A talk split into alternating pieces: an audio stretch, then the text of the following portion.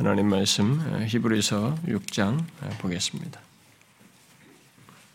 제가 주는 성경 358페이지 신약성경 358페이지 히브리서 6장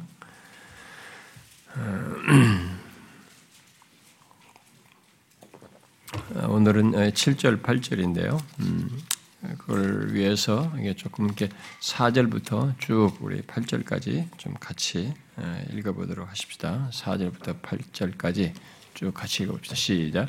한번 빛을 받고 하늘의 은사를 맛보고 성령의 참여한 바 되고 하나님의 선한 말씀과 내세의 능력을 맛보고도 타락한 자들은 자칫 새롭게 하여 회개하게 할 수 없나니 이는 그들이 하나님의 아들을 다시 십자가에 못 박아 드러내놓고 욕되게 함이라.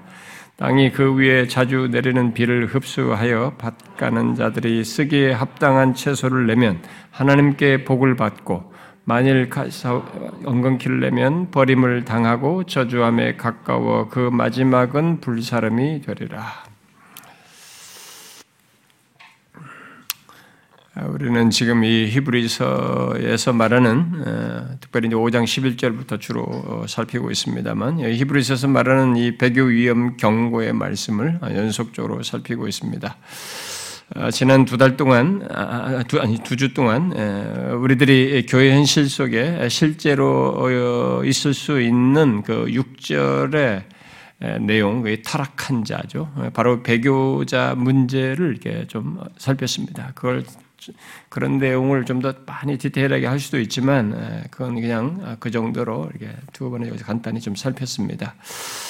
아, 그 살폈던 내용은 여러분 기억하시다시피 아, 이 타락한 자는 이단에 빠진 자들처럼 명확히 드러나지 않을 수 있습니다. 우리들의 이 교회 현실 속에서는요. 사단의 간기한 역사 속에서 복음을 배반하는 그런 모습 어, 복음을 알고 말하지만 복음이 더 이상 복음이 아닌 것으로 여기면은 모습을 가지고 이렇게 있을 수 있습니다. 그런 가운데 이제 드러낼 수 있는 거죠. 아, 교회 다니는 사람들 중에 아, 그 누구도 자신은 6절에 그 지난주 살폈던 6절에 아, 해당하지 않는다고 생각하고 싶어 하고 또 생각하지 않죠. 자기에게는 또 사단 또한 우리들에게 교회 안에 있는 사람들에게 자기 자신이 거기에 해당되지 않을 것이라고 이렇게 생각하도록 아, 부추기죠. 아, 그렇게 자기 기만 속에서 보고 반응하도록 역사도 합니다만 아, 우리의 교회 현실을 놓고 보면 실제로 6절에서 말하는 그런 모습을 가진 사람들이 있습니다. 아, 우리들이 흔히 아, 생각하는 바와 달리 한동안 또 심지어 오랫동안 참되게 예수 믿는 자들과 그 비슷한 모습을 가지고 그런 그런 사람들이 있죠. 아, 그 중에 어떤 사람들은 자신들조차도 모를 정도로 자기 기만 속에서 끝까지 자기에 대한 확신을 가지고 주 앞에 서는 일이 있기도 합니다. 어, 마태복음 7장에서 말한 대로 주여 주여 하는 자들로 말하지만은 그들이 그, 그 비슷한 외형을 오래도록 그리고 심지어 인생 끝까지 가지고 어, 갔지만은 사실 아닌 것으로 드러났던 것처럼 말이죠. 히브리서 기자는 앞서 이 배교 위험 경고를 한 4절부터 어, 6절 말씀, 특히 6절과 같은 배교를 하는 것에 연결을 해서 그런 배교의 결과를 이제 결국 오늘 우리가 살피려고 하는 7절과 8절에서 말을 하고 있습니다. 아, 실제 그 같은 배교를 했을 때, 6절에 해당하는 이런 내용들을 가졌을 때 그 결과가 어떠한지를 이제 결국 연결해서 말하는 것이기도 합니다. 이 시간은 그에 대해서 이제 여기 7절과 8절을 살피고요. 다음 시간부터는 히브리서 기자가 이런 배교 위험 경고와 함께 예수 믿는 자들에게 적극적으로 이게 권면하고 교훈하는 어떤 적극적인 메시지를 이어서 살피도록 하겠습니다. 히브리서 기자는 앞에 4절부터 6절의 엄중한 배교 위험 경고 말씀에 이어서 7절의 어, 시작을 왜냐하면으로 시작을 하고 있습니다. 우리말로 번역이 되지 않았습니다만 왜냐하면이라고 하면서 비가 내리는 땅을 비유로 하여서 앞에서 말했던 경고의 말씀에 이게 적절성을 입증하고 있습니다. 바로 그의 수신자들인 유대 그리스도인들에게 말이죠. 자, 그러면 먼저 여기서 본문이 말하는 것부터 좀 이해를 우리가 가져야 돼서 이 본문을 먼저 잠깐 설명하면요. 아, 먼저 이 땅에 자주 내리는 비 를 말하고 이어 그 비를 흡수하는 두 종류의 땅을 지금 말하고 있지요. 곧 비를 흡수하여 밭가는 자들에게 쓰기에 합당한 채소를 내는 땅과 비를 흡수하여 가시와 엉겅퀴를 내는 땅을 예, 말하고 있습니다. 그리고 그 결과를 더하여 말하고 있습니다. 음, 쓰기에 합당한 채소를 내는 땅은 하나님께 복을 받는다라고 말하고 가시와 엉겅퀴를 내는 땅은 버림을 당하고 어, 저주함에 가까워 어, 그 마지막은 불사람이 된다라고 말하고 있습니다. 자, 그러면 여기서 땅에 먼저 하나씩 설명하며 여기 땅에 이 자주 내리는 비로 말하는 것부터 좀 잠깐 얘기하면요. 여러분 이건 뭘, 뭘 얘기할까요? 음, 땅에 자주 내리는 비는요. 이것은 앞에 4절부터 6절에 연결해서 이게 농사의 비유를 어, 말하고 있, 기 때문에 연결해서 먼저 생각을 하면요. 앞에 그 4절과 5절에서 말한 것이 되겠죠. 어, 한번 어, 빛을 받고 복음을 어, 이게 그걸 통해서 복음을 듣고 하나님의 말씀의 혜택을 받고 하늘의 은사를 맛보고 성령에 참여받고 하나님의 선한 말씀과 내세의 능력을 맛보는 혜택에 해당하는 것이겠죠. 그런 혜택을 받는 것을 말하는 것이겠죠. 아, 여기 자주 내리는 비를 히브리서 수신자들의 경험으로 만든다면은 히브리서 수신자들이 복음을 듣고 알고 경험한 모든 영적 유익들, 어, 그 안에서 알게 된 그런 누리게 된 많은 영적 유익들을 말한다고 할 수 있겠습니다. 그런데 본문은 그 자주 내리는 비를 받는 어, 동일한 조건에서 두 개의 다른 결과가 있는 것을 지금 말하고 있습니다. 먼저 그 단비를 흡수하여 쓰기에 합당한 채소를 내는 땅, 그야말로 긍정적인 선한 열매를 맺 게 된 그런 결과를 가진 땅을 말하고 있습니다. 여러분 이것은 무엇을 말할까요? 이것은 예수님께서 씨 뿌린 비에서 좋은 땅으로 말한 것과 같은 것이라고 볼 수 있는데 여기 4절과 5절에서 말한 것들 바로 하나님으로부터 나온 복된 것을 어, 복된 것들 바로 그런 영적인 것 유익들의 합당한 열매를 맺는 것입니다. 그런 영적인 유익의 그런 것을 경험하고 알고 거기서 끝나지 않고 거기에 합당한 열매를 맺는 것이죠. 그리고 그 결과는 하나님께서 베푸시는 복을 받는 것으로 말을 하고 있습니다. 아, 이것은 히브리서 기자가 그의 수신자들에게 기대하는 바이고 모든 참된 그리스도인들에게 말하는 것이어서 아, 그리스도인들에게 있어야 할 모습이겠죠.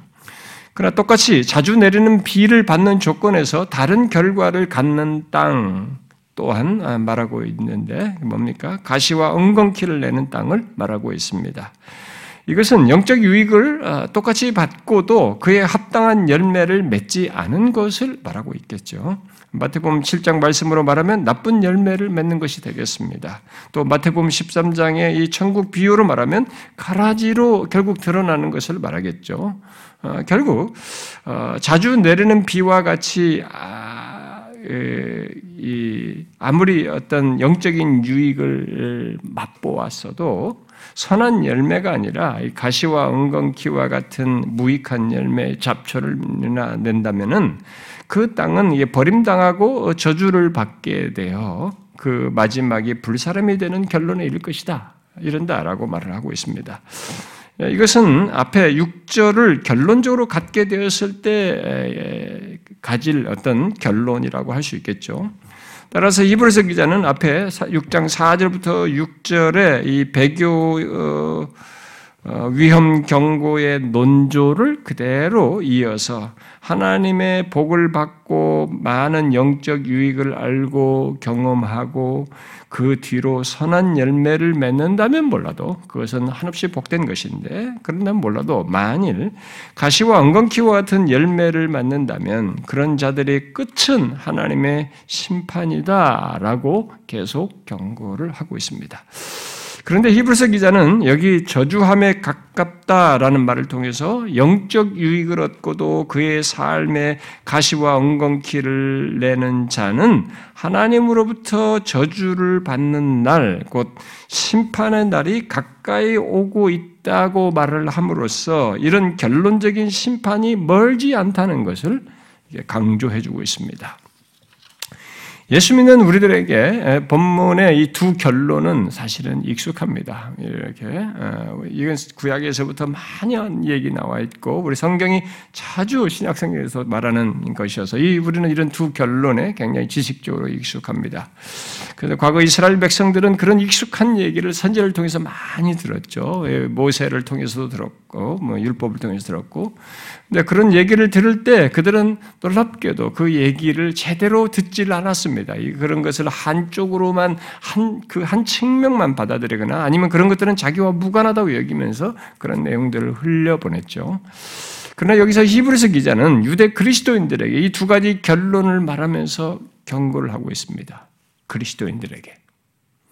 그렇게 들어서는 안 된다는 것이겠죠. 음, 그들에게 그리스도인들에게 두 가지를 함께 말하면서 경고를 하고 있습니다. 하나님의 복, 곧 하나님의 세계, 은혜의 세계를 알고 맛보고 복음의 복됨을 들어 알고 이런 경험을 한 사람들이 결론적으로 드러내는 두 가지 반응과 그것의 결과 그리고 결론이 있다. 예. 하나만 하나의 결론만 있는 것이 아니라 다른 결론도 있다라는 것을 함께 얘기합니다. 그리고 우리 현실 교회 안에서 이것을 보면 실제로 이 두 결론에 이를 자들이 있고 이르는 것을 보기도 합니다. 자주 내리는 비에 해당하는 아, 영적 유익을 맛보고 경험하고 선한 열매, 참된 열매를 맺는 사람이 있을 뿐만 아니라 가시와 엉겅퀴와 같은 아무 쓸모없는 결과를 내는 사람들 또한 현실 교회 안에 있다는 것입니다. 이런 내용을 아, 예수님의 제자들 아, 이런 내용은 예수님의 제자들 또 그리스도인들이 이런 내용을 만약에 들었을 때 당시 예수님이 하실 때 그걸 들었거나 그리고 초대교회나 어, 뭐 지금 우리도 마찬가지입니다만 예수님의 제자들이나 그리스도인들이 이런 내용을 들었을 때 의문을 불러 일으키는 것은 사실 후자의 케이스입니다.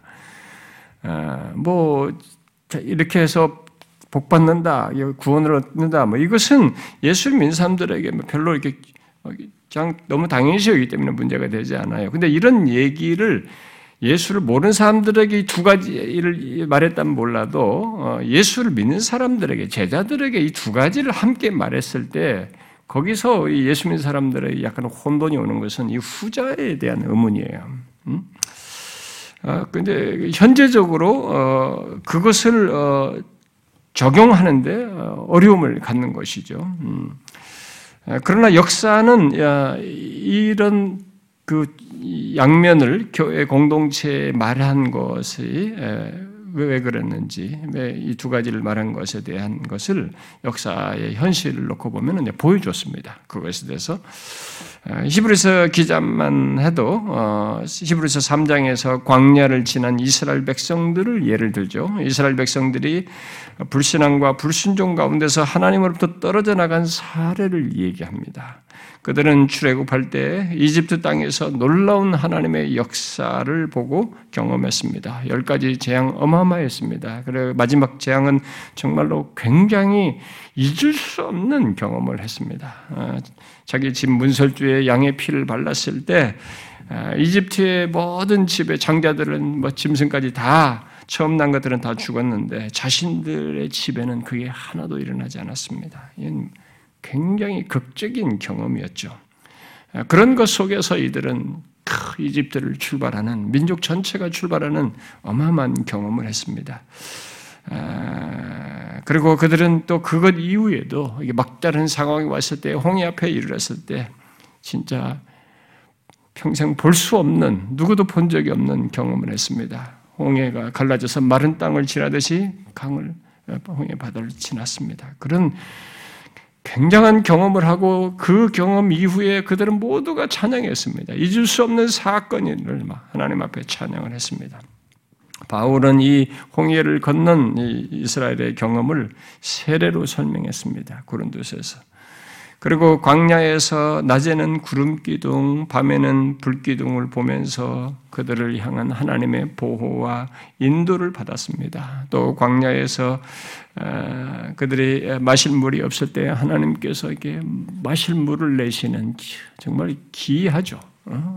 물이 나지 않는 곳에서 그 200만 이상이 되는 사람들이 물을 다 마시는 물을 솟게 하셨습니다. 그리고 매일같이 만나를 내리셔서 이 광야에서 만나를 먹게 하는 그런 경험을 했습니다. 그리고 그들은 더 놀라운 경험도 했죠. 마침내 이 신의 산에서 하나님의 음성을 들었습니다. 그 임재의 환경과 그 그런 가운데서 하나님의 음성을 들었습니다. 본문으로 말하면 그야말로 자주 내리는 비를 받는 땅의 경험을 한 것이죠. 그런데도 그들 가운데 어떤 사람들은 불신앙과 불순종 속에서 하나님으로부터 떨어져 나갔습니다. 그것을 히브리서 기자가 히브리서 3장에서 얘기하는 거예요. 또 예수님의 제자로서 예수님으로부터 어, 자주 내리는 비에 해당하는 영적 유익을 얻은 가론 유다도 있었지 않습니까? 그렇지만 결국 떨어져 나갔죠. 그 같은 케이스입니다. 초대교회에서 그런 사례를 하나도 든다고 하면은 뭐, 뭐 다른 사람들은 제가 앞서서 얘기했지만 안 한 케이스 하나 든자면은 사도행전 8장에서 시몬 같은 사람이죠. 시몬이라는 사람이 빌립이 전하는 복음을 듣고 그의 반응에서 믿고 세례를 받았습니다. 그러나 그 뒤에 그런 세례를 받고 나서 빌립과 함께 다니면서 나타나는 표적과 큰 권능을 보고 경험을 했, 습니다 그런 것은 이 사람에게 있어서는 자주 내리는 비에 해당 혜택을 받은 것이 되겠죠. 그러나 그가 그 뒤로 보인 반응은 나중에 이 사도 베드로가 말한 것을 통해서 알 수 있죠. 사도 베드로가 이런 선언을 했죠. 음, 하나님 앞에서 내 마음이 바르지 못하니 이 도에는 네가 관계도 없고 분깃될 것도 없느니라. 그러고 나서 베드로는 그가 살 길은 그가 아, 그의 악함을 회개하여 음, 주의 용서를 입는 것뿐이다 이렇게 말을 했어요. 성경에 기록된 이 같은 명확한 사례들을 통해서 우리는 결론적으로 누가 가시와 은건키를 내는 어, 땅인지 뭐 결과를 통해서나 알게 됩니다만 그것은 어디까지나 이제 성령께서 밝혀서 알게 되는 것이고 결과가 드러났을 때의 얘기지 현실 교회에서는 본문이 말한 이 두 땅의 모습을 정확히 분간하기 어렵습니다. 마치 가론 유다가 예수님과 다른 제자들 곁에 있다가 예수님을 팔러 나가기 직전까지 예수님 외에 제자들이 몰랐던 것처럼 현실 교회에서도 그것을 쉽게 분간하지 못할 수 있어요. 그런 현실은 1세기의 모든 교회들 어, 또한 어, 가졌을 것으로 보여집니다. 그럼에도 신약의 서신들은 그런 사례들과 함께 배교에 관한 모든 내용들을 아, 가라지들을 향해서 하질 않고 이런 배교 위험 경고를 알고에 해당하는 그리스도인들을 향해서 수신자들이 이렇게 서두에 말하는 그 고린도에 있는 그리스도인들 뭐 그리스도인 게 그리스도인들을 향해서 이런 얘기를 했습니다. 이미 반복해서 말했다시피 히브리서 또한 5장 11절 이하부터 본문과 같은 배교 위험의 경고 말씀을 이미 큰 구원을 얻은 유대 그리스도인들에게 말하고 있는 것입니다. 그것은 모두 그들의 문제점을 지적하는 것을 넘어서서 배교 위험을 경고하여 그들을 보호하고 바르게 이끌고자 하는 히브리서 기자의 목회적인 동기에서 그렇게 한 것이죠. 그것은 제자들을 향한 예수님의 마음에서도 동일하게 나타난 것이고 또 사도 베드로나 아, 아, 사도 바울이나 베드로나 요한이나 또 유다서를 쓴 유다에게서도 동일한 음, 그런 것을 동기를 보게 됩니다. 저 또한 이 시리즈를 시작하면서 말했다시피 같습니다. 같은 마음이에요. 아, 요즘처럼 영적으로 흐릿해지는 어, 세대와 환경 속에서 또 앞으로 더 흐릿해질 미래를 내다보면서 저 또한 그런 위험에 조금이라도 어, 여러분이 빠지지 않도록 하기 위해서 히브리서의 배교 위험 경고 말씀을 통해서 똑같이 아, 경고하고 권하는 것입니다. 히브리서 기자가 히브리서 수신자들의 상태를 보면서 2장 1절에서 말하는 바대로 그들이 떠내려가지 않도록 하고자 하는 것처럼 또 2장 3절에서 말씀대로 그들이 말한 큰 구원을 등한히 여기지 않도록 하고자 한 것처럼 또 3장 7절 이하에서 말한 대로 마음이 완고하게 되지 않도록 하고 또 항상 마음이 미혹되어 하나님의 길을 알지 못했던 광야 세대와 같이 되지 않도록 하고자 한 것처럼 그리고 3장 12절 말씀대로 살아계신 하나님에게서 떨어지는 믿지 아니하는 악한 마음을 품지 않도록 하고자 한 것처럼 저 또한 우리 중에 어느 한 사람이라도 또 잠시라도 이 복된 구원을 소홀히 하거나 완고함을 갖거나 악한 마음을 품는 일이 없도록 하기 위해서 이런 내용을 살피는 것입니다. 여러분, 경고의 의미가 무엇입니까? 무엇에 대해서 경고한다는 것은 앞으로 있을 수 있는 것을 예상하고 현재 그에 대해서 대비하도록 하기 위함입니다. 히브리서의 모든 경고와 훈계는 다 그런 것입니다. 수신자인 유대 그리스도인들이 타락하지 않도록 경고 권면하여서 미래에 일어날 수 있는 일을 주의시키는 것이죠. 특히 잠시라도 예수 그리스도로부터 어, 돌아서는 것, 복음이 복음이 되지 않도록 하는 그런 모습을 예수 믿는 자들이 잠시라도 갖는 것에 해악스러움을 알고 그렇게 되지 않도록 하고자 하는 것입니다. 그런데 히브리서 기자는 그들이 예수를 믿는 자들이고 구원을 받은 자들이니 큰 구원을 받은 자들이니 라고 하면서 대충 경고하고 권면하지 않고 있습니다. 그저 적당히 자극받는 것 정도 안에서 경고를 들어두라라고 말하고 있는 것이 아닙니다. 그런데 교회 안에 있는 사람들 중에 어떤 사람들은 실제로 성경의 경고를 그런 식으로 이해하고 듣습니다. 구원받는 것은 확실하고 예수 믿는 사람들은 그리스도 안에서 그의 보혈 안에서 구원받은 것이 너무 확실하니까 확실하고 그저 염려 차원에서 경고하는 것이 아니냐라고 생각을 하면서 성경의 경고의 진정성과 가치를 가볍게 여기는 경향을 드러냅니다. 그러나 성경의 경고는 뻔한 얘기 하듯이 우리에게 짜고 치는 뭐 하듯이 화투 치는 것처럼 뻔한 얘기 하듯이 하는 것이 아닙니다. 오히려 경고를 듣지 않는다면 실제로 그에게 어떤 일이 일어나는지를 말하면서 성경의 경고는 실제로 일어날 일을과 연관성을 가지고 말을 하는 것입니다. 그래서 히브리서 기자는 이 장에서 큰 구원을 얻은 히브리서 수신자들에게 우리가 이같이 큰 구원을 등한히 여기면 어찌 그 보응을 피하리요? 라고 말했습니다. 진짜 큰 구원을 등한히 여기면 하나님께서 그에 대해 보응에 해당하는 어떤 일을 하는 것이 아니, 하지 않겠느냐라고 말을 한 것입니다. 그걸 피할 수 없지 않느냐 말이죠. 그뿐이 아닙니다. 광야의 이스라엘 백성들처럼 불신앙으로 마음을 완고하게 한다면 안식에 들어가지 못한 그들처럼 안식에 들어갈 약속이 남아 있어도 이르지 못한 자가 있을 수 있다라고 하면서 종말론적인 안식에 들어가지 못하는 것을 말합니다.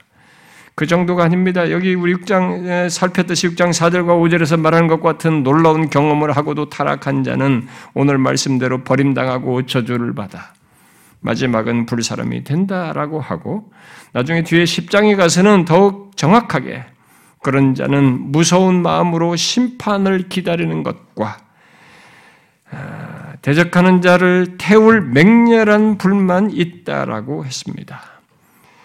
우리는 그런 내용을 그냥 한번 해보는 말이나 뭐 실제성이 없는 것을 단순히 주의 차원에서 했다라고 생각하면서 이런 경고를 듣는 태도를 가지면 안 됩니다. 아닙니다. 히브리서 기자가 히브리서 10장에서 하나님의 아들을 짓밟고 자기를 어, 거룩하게 한 언약의 피를 부정한 것으로 여기고 은혜의 성령을 옅되게 하는 자가 당연히 받을 형벌은 얼마나 무섭겠느냐라고 하면서 하나님의 심판의 무서움을 덧붙입니다. 그런 일은 사실이라는 거죠. 누구에게 말입니까? 이 경고를 무시하는 사람들에게.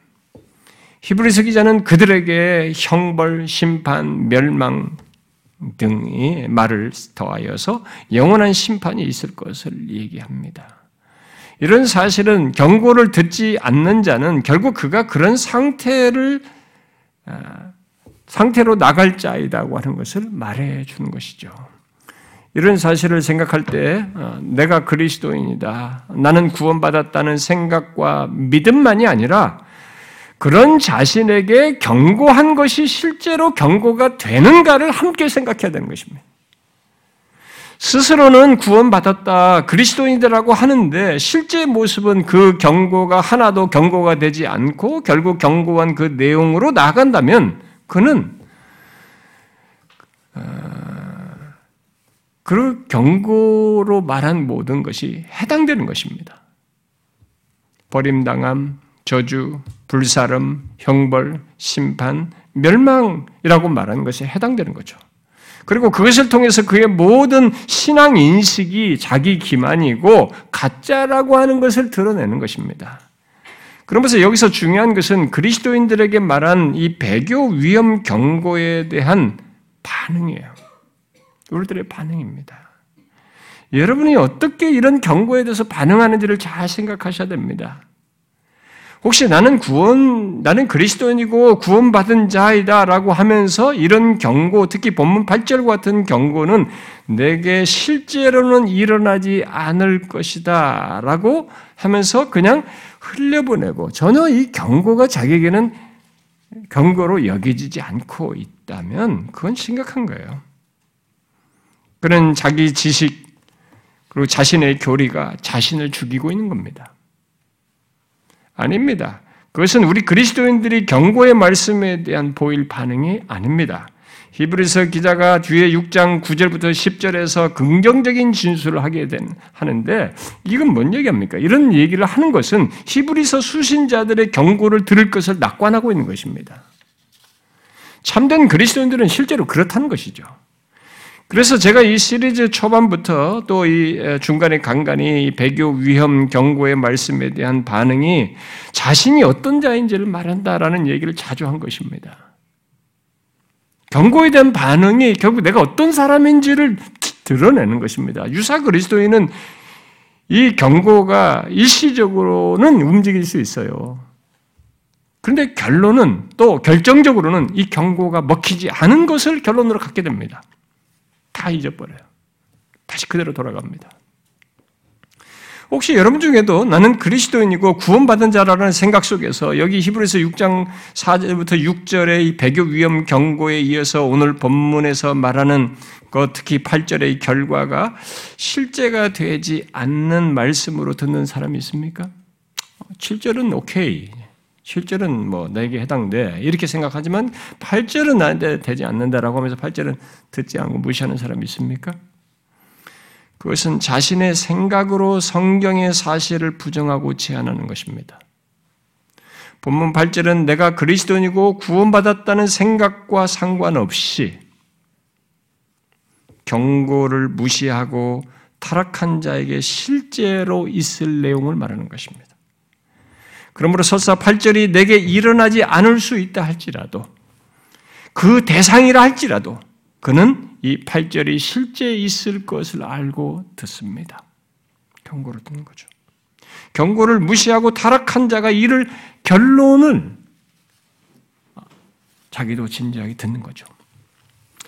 여러분이 그리스도인으로서 정상적이라면 복음을 듣고 여기서 듣고 배운 모든 어, 말씀과 어, 다양한 영적 유익을 흡수해서 우리 교회에서 말이죠. 그런 배우면서 그런 걸 다 흡수해서 가시와 영, 엉겅퀴를 내는 땅이 아니라 쓰기에 합당한 채소를 내는 땅과 같기를 원할 것입니다.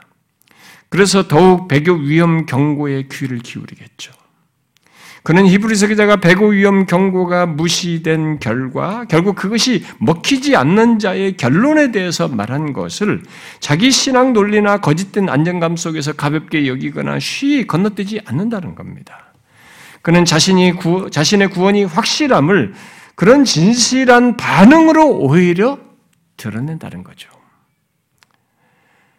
어떤 사람들은 이 구원의 확신, 뭐 우리가 아, 구원에 대한 설교에서도 이 견인교리에 대해서도 살폈었는데 구원의 확신이나 이 견인교리에 이런 경고 말씀이 매치가 되지 않는다라고 생각할지도 모르겠습니다. 그래서 구원의 확신을 가진 사람은 이런 배교 위험 경고 말씀을 실제적인 면에서 기울이지 않는 태도를 취할 수도 있는데 그런 사람이 혹시 있을지 모르겠어요. 그것이 그가 제대로 된 확신을 갖고 있지 않다는 것을 말해주는 것입니다. 오히려 구원의 확실, 구원이 확실한 사람은 경고의 말씀을 듣고 경성함으로써 자신의 확실한 구원을 드러냅니다. 이게 성경이에요. 성경이 말하는 사실입니다. 성령이 거하는 자에게 있는 확실한 구원을 소유한 자에게 있는 성령에 의해서 있게 된 반응이에요. 경고 말씀을 교리적인 지식, 교리에 대한 확신으로 반응하는 것이 아니라 실제 반응으로 갖는다는 겁니다. 그런 맥락에서 자신이 예수 그리스도를 믿고 어, 구원을 것은 경고 말씀에 대한 자신의 반응이 어떠한지를 확인해 보셔야 합니다. 머리로 정리하고 있는지, 아니면 그 확실한 구원의 풍성함과 성숙함으로 나아가고자 하는지, 전자는 거짓입니다. 자기 기만인 것이죠. 다시 말하지만 진실로 구원받은 신자는 배교 위험 경고가에 귀를 기울일 뿐만 아니라 그 어떤 그런 배교에 해당하는 배교 위험하다고 여길 만한 어떤 증상이나 어떤 징조에도 예민할 것입니다. 그리고 그런 것들을 상기시키는 것에 그 사람은 진실하게 반응할 겁니다. 한마디로 예수 믿는 내게 복음이 그 어떤 이유로든 복음이 되지 않고 부차적인 것이 되고 뒤섞인 무엇 안에서 안주하는 것을 이 신자는 구원받은 사람은 오히려 크게 경계할 것입니다. 그런 것들을 상기시킬 때마다 그 사람은 예민해질 거예요. 오웬이 어, 배도에 대해 쓴 책의 그 끝부분에 가서 배도가 침식해 들어오는 위험한 징조들에 대해서 얘기를 합니다. 제가 좀 이걸 인용해 드리고 싶은데요. 어, 그런 것들에 대한 여러분들의 반응, 어, 곧 분별과 그에 따른 반응이 있는지를 한번 확인해 보십시오. 그가 일곱, 일곱 가지 정도를 말했는데 이렇습니다.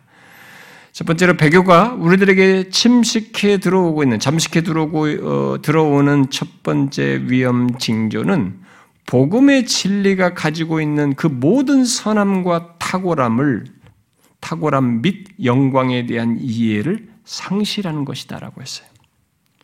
한마디로 복음의 진리가 그 어떤 식으로든 하찮게 여겨지고 그것의 풍성함에 대한 이해가 시들어지고 실증을 느끼는 것이 배교의 위험한 징조라는 겁니다. 이 첫 번째 징조로 말하는 것이. 그 다음 두 번째로 말하는 것은 첫 번째 징조가 있은 후 즉시 복음이 하나님께로부터 온 참된 것이라는 확신이 없어지는 것이다라고 말했습니다. 복음이 참된 것이라는 확신이 사라지는 것이에요. 세 번째 징조는 복음 안에 약속되어 있는 것들을 우습게 여기는 것이라고 했습니다. 복음에 약속되어 있는 것들이 얼마나 많습니까? 예수 그리스도께서 그의 십자가를 통해서 이룬 모든 것, 죄삼과 하나님의 하나님과의 복된 관계와 이 장래의 영광 그리고 그리스도의 몸된 교회의 구성원이 되어서 이 땅에서부터 참 생명을 다른 지체들과 함께 누리면서 영원한 영광으로 나가는 것 등 무한한 것들이 있습니다. 그런데 그런 것들이 우습게 여겨진다면 배교의 잠식 이렇게 들어왔다는 징조가 저 사람에게 있는 거죠. 오늘날 교회 안에 사람들 중에는 진짜 이런 복음 안에 약속된 것들을 우습게 여기는 사람 진짜 많거든요. 현실적으로 보면. 내 눈에 보이는 것은 가치가 있을지 모르지만 복음 안에 있는 약속들이 그렇게 자기에게 중대할 정도로 이 현실의 문제를 뛰어넘을 만큼 그렇게 귀한 것을 여기지 않는 그런 사람들이 교당에 많거든요. 그게 배교 위험 징조라는 것입니다. 그 다음 네 번째 징조는 기독교를 완전히 거절하고 다른 종교로 돌아서든가 아니면 복음과 복음적 예배의 순수성을 부분적으로 거절하고는 로마 카톨릭 교회의 미신적 교리와 우상 숭배적 예배를 구하는 것이다 라고 했습니다. 아, 간단히 말하면 복음과 복음적 예배의 순수성을 어떤 식으로든지 거절하는 것, 이 배교 잠식 징조라는 것입니다. 그 다음 다섯 번째 징조는 그리스도와 그의 순전한 복음을 거절하는 것을 넘어 그리스도의 충성된 백성들을 경멸하고 거절하는 것이라는 거죠. 복음을 믿는 그리스도인들을 이 바보처럼 보는 거죠. 아, 저 사람들은 어리석은 사람이라고 여기는 겁니다. 그러면서 그들과 교제하는 것을 별로 좋아하지 않는다는 거죠. 자기도 교회 다닌다고 하면서 말이죠.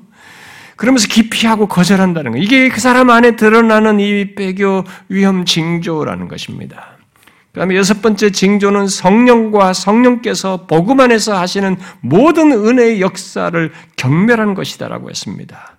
그러면서 이렇게 덧붙였어요.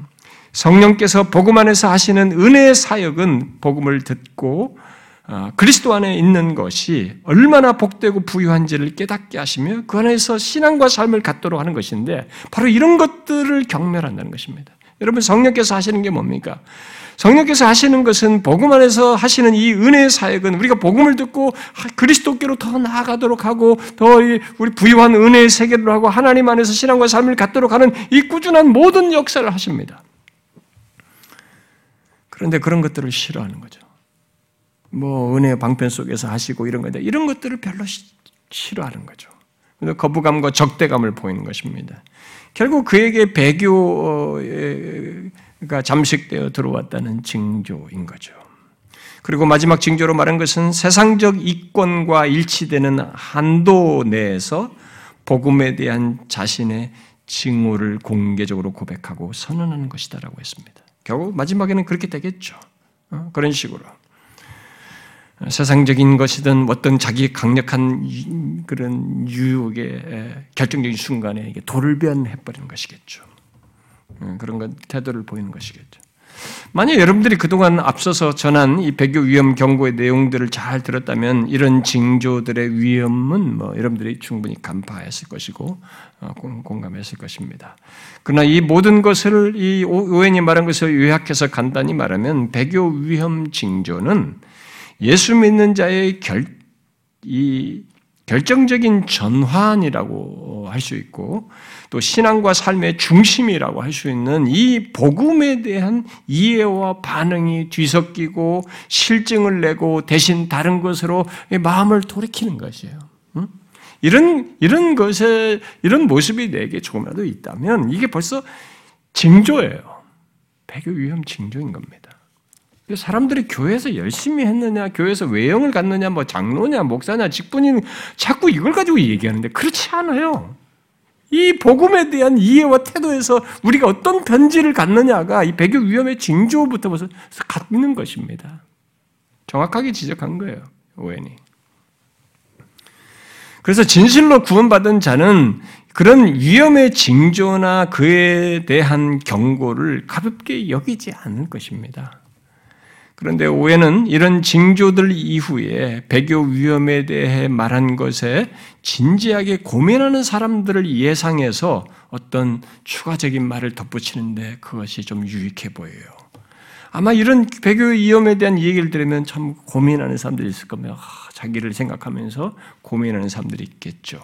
그런 사람들을 고려해서 어, 이런 참 적절한 말을 덧붙이는데 좀 읽어드릴게요.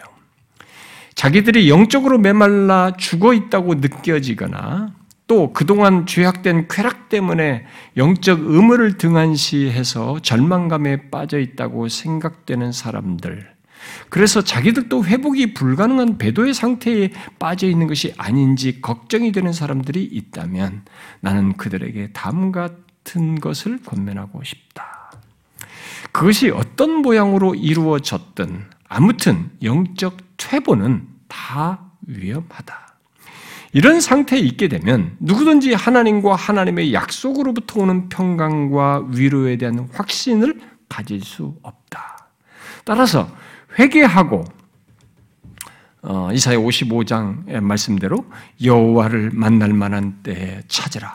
가까이 계실 때에 그를 부르라. 악인은 그 길을 불의한 자는 그 생각을 버리고 여호와께로 돌아오라. 그리하면 그가 극률이 여기시리라. 우리 하나님께로 돌아오라. 그가 널리 용서하시리라. 만약 자신의 퇴보가 악함을 영적으로 의식하고 있다면, 어, 자신의 퇴보가 악하다는 것을 영적으로 의식하고 있다면, 당신은 그래도 회복될 가망성이 있는 것이다. 여러분 제가 항상 말씀을 전하다 보면 어떤 사람들은 진짜 그걸로 이렇게 자각을 해요. 아주 바르게 자각하는 거죠. 제가 항상 얘기해죠. 자각은 좋아요. 근데 자각 다음에 둘로 나뉘는 겁니다. 사단은 부정적으로 파괴적으로 하는 쪽으로 우리 유혹하고 성령은 하나님께로 나아가도록 하는 하는 겁니다. 그런데 그런 면에서 악함을 영적으로 의식하면서 이렇게 반응한다는 것은 굉장히 긍정적이에요. 그 사람을 얘기하는 겁니다. 그렇게 의식하고 있다면 당신은 그래도 회복될 가망성이 있는 것이다. 회개할 가망이 전혀 없는 사람이 구원받을 가망이 없는 것이다. 그리고 복음이 주는 모든 확신을 거절하고 스스로 강팍해 되기 전에는 회개할 가망이 전혀 없는 것도 아니다. 그러니까 스스로 이게 강팍해 된 것이 아니라면 회개할 가망성이 전혀 없는 건 아니라는 겁니다. 그리스도는 뒤로 물러섰던 사람들을 부르시며 전심으로 그를 찾는 자를 도우신다. 하나님은 신자들 가운데서 이처럼 뒤로 물러선 자들을 돌이켜 치유해 주시겠다고 약속하셨다. 호세아 14장. 만약 이렇게 말해도 회개할 의향이 없다면 당신은 죄의 세력이 당신을 완전히 장악할 때까지 계속 나빠지게 될 것이라는 사실을 알고 두려워해야 할 것이다. 당신이 회개하지 않는 이유가 무엇이든 그 속셈은 다 마찬가지다. 즉, 당신은 회개하지 않을 것이다. 그러니까 본인이 안 하고 싶은 거죠. 그것이 불신 때문이든 아니면 하나님보다 세상의 쾌락을 더 사랑하기 때문이든 아무튼 당신은 회개하지 않을 것이다. 따라서 만약 당신이 그리스도와 그의 복음을 싫어해서 복음의 거룩함과 순종으로부터 멀어진 것이 아니라면 만약 당신이 그리스도보다 그것이 더 좋아서 어떤 다른 종교나 죄를 선택한 것이 아니라면 그렇다면 어떻게 해서든지 회개하라. 그리고 복음의 방편을 모두 사용하여 복된 회복의 길로 돌아서도록 하라. 그러나 회개하라는 명령은 롯에게 소돔을 떠나라고 명했던 명령만큼이나 아주 시급한 것이다. 지금은 우물쭈물하며 그것에 대해 생각해 볼 그런 때가 아니다. 이제 지체할 시간이 없다. 라고 했습니다. 그리고 그는 어떤 사람들이 또 다음과 같이 말할 것도 예상해서 말하는데 그것도 마저 인용해 드릴게요. 이런 사람들이 진짜 있거든요. 그러나 내가 회개해도 계속 죄를 짓게 되는 점에 대해서는 어떻게 해야 합니까? 어떻게 해야 하는가? 어떤 사람이 그렇잖아요. 내가 회개를 했는데도 계속 죄를 짓는데 어떻게 해야 돼? 이런단 말이에요. 나는 한 번도 복음이 요구하는 그런 거룩한 삶을 완전히 살아보지 못했다. 따라서 나의 형편도 복음의 거룩함으로부터 떨어져 나간 사람들과 다를 바 없다. 죄가 나를 다스리고 있다. 나는 한 가지 죄를 계속 짓고 있어서 이것이 이제는 하나의 습관적인 죄가 되고 말았다. 라고 말이에요. 이렇게 말하는 사람들 있잖아요. 가지고 자기가 회개해도 다시 또 습관적인 죄를 계속 짓고 있습니다. 이런 사람이 있죠. 이에 대해서 오해는 죄의 사, 그 세력에 대해서 어, 알아야 한다고 하면서 죄에 사로잡는 능력과 아, 이기는 능력 등을 말하면서 아, 그런 말에 대해서 좀 다음 같은 말을 좀 덧붙입니다. 습관적인 죄의 세력 아래 있어서 그것을 극복할 수 없다고 불평하는 사람들은 아마 이런 사람들일 것이다. 잘 들으십시오. 습관적인 죄의 세력이 있어서 나는 안 됩니다라고 말하는 사람들은 아마 이런 사람일 거라는 거예요. 그런 사람들이 있으니까요. 즉, 그들이 가지고 있는 모든 확신에도 불구하고 또 그 죄를 극복하려고 무진 애를 쓰는데도 불구하고 여전히 어떤 죄의 세력 아래 있어서 실제로 그 죄를 자주 범하게 되는 그런 사람들일 것이다. 만약 이것이 사실이라면 그들은 아, 아주 위험한 상태에 있는 것이다. 만약 어떤 치유가 일어나지 않는다면 그들은 절대 자기들이 참 그리스도인이라는 확신을 가질 수 없을 것이다. 만약 여러분이 이런 사람이라면, 그래서 이런 습관적인 죄를 이겨보려고 애써도 도저히 이길 수 없다면, 여러분을 도와줄 수 있는 영적이며 능력 있는 사람을 찾아보도록 하라. 라고 한 뒤에, 자신의 삶 속에서 발견되는 습관적인 죄에 대해서 이렇게 덧붙입니다. 당신은 삶 속에 그런 습관죄가, 습관적 죄가 없는지 살펴본 다음, 그런 죄가 발견되면 그 죄를 당신의 삶 속에서 뿌리채 뽑아 버려야 한다. 당신은 그것을 끊어서 추방해 버려야 한다. 당신은 그 습관적 죄를 짓고자 하는 첫 번째 유혹이 올 때, 바로 그것을 거절해야 한다. 그것을 도적이나 혹은 여러분을 악한 일에 가담시키려는 악인 다루듯 다루라. 이 습관적인 죄를 계속 지어야 하는 모든 이유들을 다 거절하라. 이 죄를 허용하는 모든 장소와 사람들을 피하고 이 죄를 저항하기 힘들게 만드는 곳이 있다면 그것도 피하라.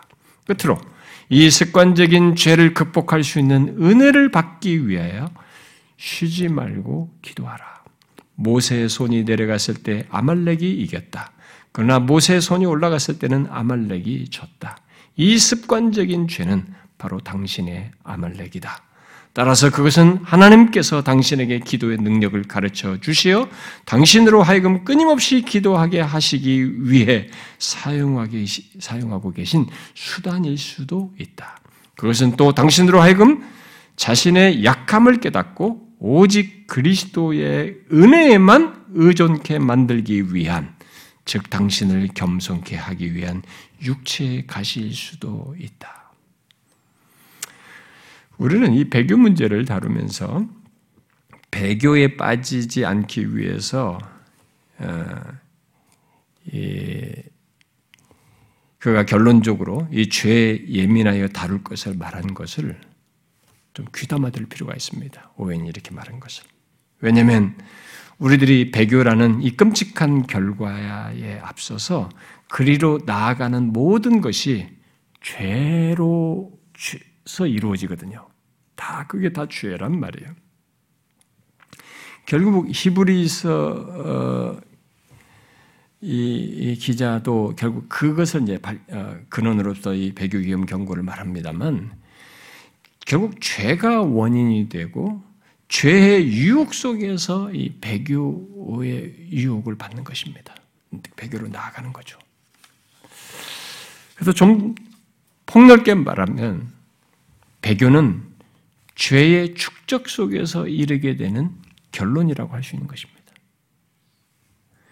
그러므로 조금이라도 그러한 징조가 될 죄가 자기 안에서 이게 쌓이고 지속되고 있다면 이런 것에 대해서 가볍게 여기면 안 되는 것입니다. 그런 죄에 대해서 조금이라도 징조가 될 만한 그런 죄에 대해서 예민해야 하는 거죠.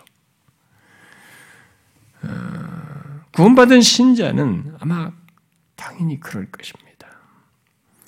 자주 내리는 비, 곧 영적인 유익을 계속 누리는 조건에서 자신의 내면에 축적되는 죄, 특히 복음이 더 이상 그에게 매력도 가치도 의미도 없어 보일 정도 되는 그런 것을 구원받은 사람은 그냥 묻어두지 않습니다. 그것이 잠시 어떤 이유로도 이렇게 못 보고 하는 일이 받을 수 있으나, 유혹을 받을 수 있으나, 그 사람에게는 어떤 통로를 통해서는 이게 예민한 문제가 됩니다.